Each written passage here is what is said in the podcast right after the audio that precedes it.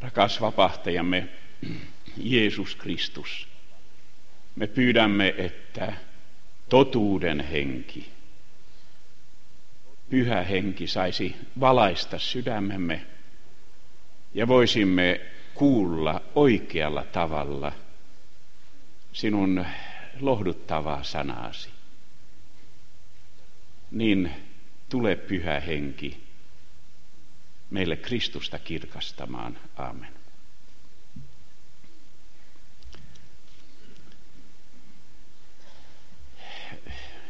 Me kuulimme jo tuon onnittelulaulun. Ihmiset ovat tietoisia siitä, että tänään on eh, seurakunnan syntymäpäivä.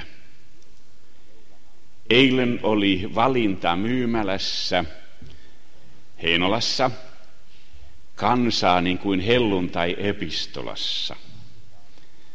Ja siinä edessä oleva eläkkeelle jäänyt kauppias kauppiat ovat aina puhelijaita. Hän valisti, helluntai on seurakunnan syntymäpäivä.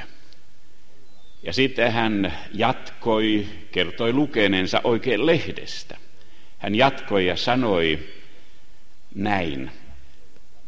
Paavali saarnasi juovuksissa ja kolme tuhatta ihmistä tuli uskoon. No olisihan se ihme jos, jos näin kävisi. Mutta hän sekoitti sekä asian että henkilöt. Sanoin sitten hänelle ystävällisesti, että kyllä se taisi olla Pietari. Ja sitten sanoin, että ei hän juovuksissa ollut, vaan Pietari huumorintajuisena miehenä hän viittasi siihen, kun ihmeteltiin sitä iloa, mikä Eh, näillä opetuslapsilla oli. Hän viittasi, että eivät nämä ole juovuksissa, onhan vasta kolmas hetki päivästä, siis kello yhdeksän aamulla. Ja tässä täyttyy se, minkä Joelin kirja on luvannut, että Jumala vuodattaa henkensä poikien ja tytärten päälle – ja palvelijain ja palvelijattarien päälle. Siinä me näemme tasa-arvon. Alkukielessähän puhutaan oikeastaan orjattarista ja orjista silloin, kun on palvelusta kysymys. Pyhä henki ei tee eroa ihmisten välillä. Ja pyhä henki tahtoisi koskettaa mitä kaikkia. Hyvä oli, että tuo mies tiesi ainakin sen, että seurakunta juhlii helluntaina. Ja onhan tämä myöskin lähetyksen syntymäpäivä. Se merkitsee monille teistä hyvin paljon. Täällä on ystäviä, jotka ovat elämänsä tahtoneet antaa myöskin lähetyksen palvelukseen. Eh, kun on helluntai, me kysymme käytännössä sitä, mitä helluntai on, miten pyhä henki toimii ja mitä pyhä henki saa aikaan. Jotenkin Johanneksen evankelmin 14 luku, joka on muan kauneimmista ja eh, lohduttavimmista luvuista Uudessa testamentissa, se viittaa pyhän hengen tehtävään. Ja otan siitä jonkun asian aivan käytännön näkökulmasta. Ensinnäkin eh, pyhä henki on eh, totuuden henki. Eh, Uudessa testamentissa on merkillinen totuushakuisuus. Jeesushan sanoi, jokainen, joka on totuudesta, kuulee minun ääneni. Minä olen tie, totuus ja elämä. Te tulette tuntemaan totuuden, ja totuus tekee teidät vapaiksi. Meidän tulisi palvella Jumalaa hengessä ja totuudessa. Kun kansakoulun tai peruskoulun oppilaille Jerusalemissa pyrimme selittämään asioita, niin siellä huomattiin, että sanassa totuus on Jeesuksen kielessä aakkosten ensimmäinen, aakkosten keskimmäinen ja aakkosten viimeinen kirjain. Todellakin Jumala halajaa totuutta salatuimpaan saakka. Alusta loppuun asti. Ja vain sellainen henkilö, joka suostuu taipumaan totuuden edessä, voi kokea helluntain siunauksen. Kreikan kielessä muuten tuo totuus-sana tulee kuvaavasti sanasta, joka merkitsee piilossa ja salassa olemista. Leto, piilossa ja salassa olemista. Ja totuus paljastaa sydämen salat. Kun vanhat oppineet ovat puhuneet Messiasta, niin he lainaavat siellä pyhässä maassa usein Danielin kirjan toisen luvun jaetta 20. Siellä sanotaan, hän paljastaa syvät ja salatut asiat. Hän tietää, mitä pimeydessä on ja valkeus asuu hänen tykönänsä. Ja siitä on Messias saanut salanimen valkeus aramian kielellä. Todellakin totuuden henki, pyhä henki, tunkee lävitse, niin kuin hebrealaiskirjakin sanoo, erottaa sielun ja hengen, sielullisen ja hengellisen, ja on sydämen ja sen ajatusten tuomitsija. Helluntaina eh, ensimmäiset opetuslapset kokivat ihmeen, koska he suostuivat olemaan hiljaa Jumalan edessä. Ja näin he kokivat totuuden itsestänsä ja totuuden Jumalasta. En tiedä, miten sen sanoisi, mutta tästä juuri on kysymys, että meidän tulisi uskovina kilvoitella vilpittömästi – Pyhä henki on asuvainen pyhä henki, niin kuin suomeksi sanotaan. Se on tarkka käännös hebreasta. Asuvainen pyhä henki. Ja pyhä henki voi asustaa vain silloin meissä, kun olemme suostuneet parannukseen ja olemme vastaanottaneet syntien anteeksi antamuksen. Pyhä henki on totuuden henki. Toinen asia, joka merkitsee käytännössä hyvin paljon. Pyhä henki on puolustaja. Koko Lähi-idässä käytettiin kaikissa kielissä tuota kreikasta johdettua sanaa, myöskin hebreassa ja arameassa. Prakliit, hebreassa parakleitos, joka alkujaan tarkoittaa tuo sana oikeus asiamiestä, joka esittää asiamme kuninkaalle. Nykyään se merkitsee puolustusasian ajajaa. Ja tässä mielessä on hyvä muistaa, että niin syytön kuin syyllinenkin tarvitsevat puolustusasian ajajaa. Tämä on niitä aakkosia, joka meidän pitäisi ymmärtää. Veljeni valitsi lain ja minä evankeliumin ja kerran hän sanoi sitten, hän on jo eläkkeellä oleva eh, entinen nimismies, hän sanoi kerran, että kyllä rikollisetkin tarvitsevat puolustusasianajajaa. Ja rakkaat ystävät, aivan omalla kohdallamme. Kun me näemme syntimme ja emme oikein uskalla edes katsetta kohottaa Jumalan puoleen niin meillä on puolustaja, pyhä henki. Ja puolustaja isän tykönä me myöskin luemme. Jeesus Kristus, joka rukoilee meidän puolestamme. Ja puolustusasian ajaja me siis tarvitsemme. Joskus oikeuden käynnissä Israelissa mua lakimies sanoi, kun hän jonkun uskovan asiaa hoiti, sanoi, että pitää muistaa kolme asiaa.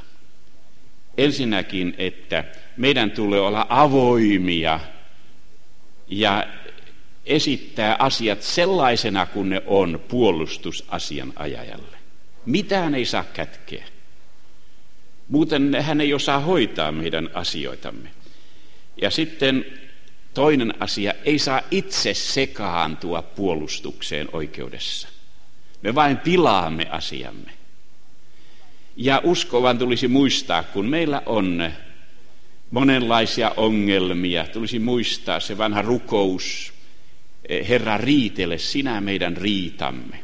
Se on ihan Jeesuksen aikainen rukous. Meillä on puolustusasian ajaja, ei tarvitse itse selitellä. Hän hoitaa meidän asiamme. Ja kolmas asia oli se, mitä israelainen asiamies, lakimies sanoi, että vastapuolen kanssa ei pidä seurustella ja syyttäjän kanssa ei pidä puhella. Ei oikeus talon käytävillä, ei missään. Ja tämähän on hyvä sääntö. Ei pidä sielun vihollisen kanssa seurustella.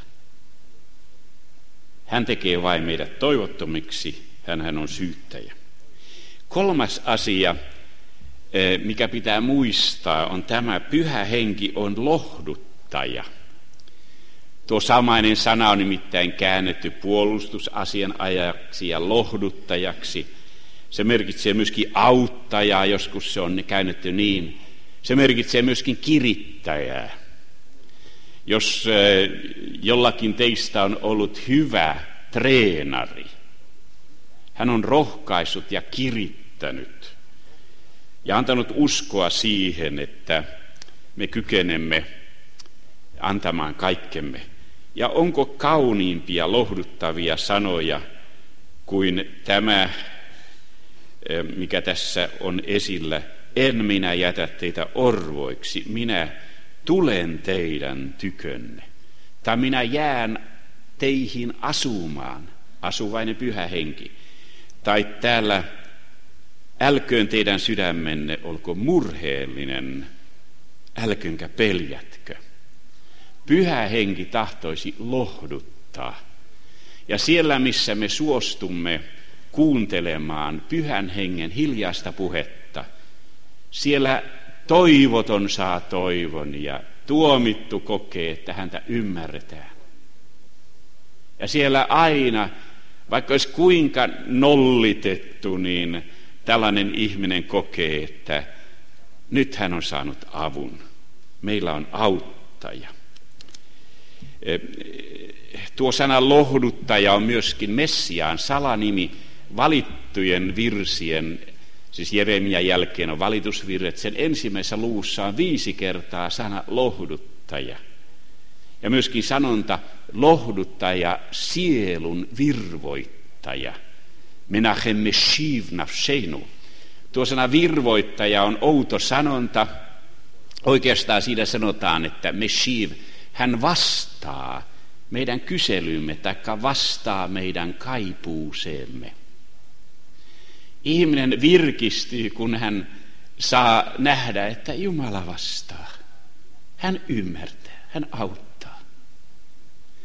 Ja hän tyydyttää sydämen kaipuun.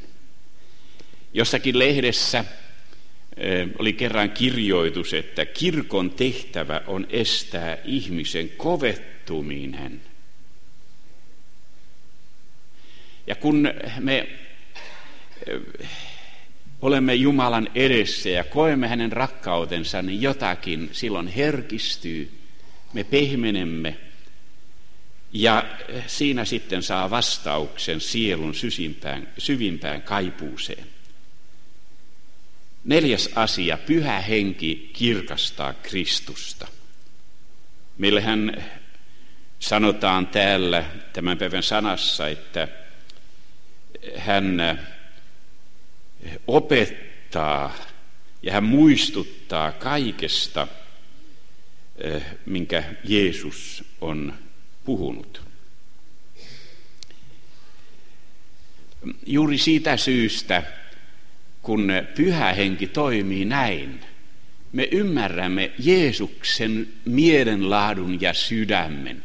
Hän on tullut etsimään ja pelastamaan sitä, mikä kadonnut on. Hän on syntisen ystävä. Ja kaikki nuo hänen lupauksensa rauhasta ja e, ilosta, ne tulevat meitä lähelle. Ja sitä e, me tahdomme oikein pyytää. Tällaista uutta myönteistä synnin tuntoa, jos näin sanoisi. Sen saa pyhä henki aikaan, eikä syyttäjä. Ja sitten kun on lähetyksen syntymäpäivä, niin viimeisenä asiana näistä pyhän hengen opetuksista on hyvä muistaa, että pyhä henki on lähettäjä. Te saatte voiman, kun pyhä henki tulee teihin, ja te tulette olemaan minun todistajiani. No, eikö se olisi mukavampaa olla Nikodemus kristitty? Oikein tarkkaan ottaen eihän Nikodemus ollut kristitty, sillä Jeesus sanoi, joka tunnustaa minut ihmisten edessä, sen minäkin tunnustan isäni edessä. Kirkko on tunnustuskirkko. Ja silloin kun me olemme saaneet syntimme anteeksi, voi käydä niin kuin Samarian naiselle, joka vältti ihmisiä, tuli keskipäivällä ammetamaan vettä kun hän sai kokea syntien anteeksi antamuksen, hän meni heti kylälle ja sanoi, että tulkaa katsomaan miestä, joka on kertonut minulle kaiken, mitä minä olen tehnyt. Häntä ei enää hävettänyt se, mitä hän oli ollut. Hän oli saanut todellakin syntinsä anteeksi. Ja siinä mielessä hän myöskin tunnusti sen, että nyt on näin käynyt. Ja oikeastaan hengellinen elämä ei ole sellaista puuhastelua ja harrastelua, vaan se on sydämen asenne. Se on asia, eh, johon me tartumme. Se on kuin ankkuri, joka heitetään lopullisesti veteen ja näin virrat eivät meitä vie mukanansa. Kun helluntai on lähetyksen syntymäpäivä, niin minä uskoisin, että Jeesus Kristus tahtoisi myöskin lähettää meitä täällä pieniin pieniin tehtäviin. Kulkaas, kun antaa pöydän ylitse käden aamukahvilla vaimollensa, pitää siinä hiljaa kättä. Se on todistus rakkauden Jumalasta. Kun taluttaa vanhuksen portaita ylös tai kadun ylitse – se on rakkautta. Pyhä henki saa sen aikaan. Kun rohkaisee masentunutta, se on pyhän hengen työtä. Hän on lohduttaja. Siinä mielessä meillä kaikilla on tehtävä. Muistan, kun oli vuonna 1975 Namibiassa, taikka silloin se ei ollut vielä itsenäistynyt ampumaalla. Ja siellä oli tämä Kleopas Dumeini, nykyinen piispa. Hän oli vielä silloin papin tehtävissä. Ja hän kertoi, kuinka siellä oli pikku kuninkaita ja silloin kun kuninkaalla oli tehtäviä, niin hän lähetti uskotun miehensä läheiselle kumpareelle. Ja sieltä tämä huusi äh, Gulajilonga, kombala, eli kuninkaalla on töitä. Kuningas kutsuu. Ja niin se huuto kiiri siellä kylällä ja kaikki tiesivät, että nyt, nyt liikkeelle. Ja tahtoisin sanoa tänä lähetyksen päivänä, että kuninkaalla on töitä juoksu pojille. Suppareille niin kuin ennen vanhaan Helsingissä oltiin. Jokaisella on pieniä tehtäviä. Jos ei muuta, niin napinreikä lähetys. Ottaa ystävää napinreiästä kiinni ja sanoo, tulethan sinne kirkkoon. Taikka tulethan sinne kahvipiiriin, eli lähetyspiiriin.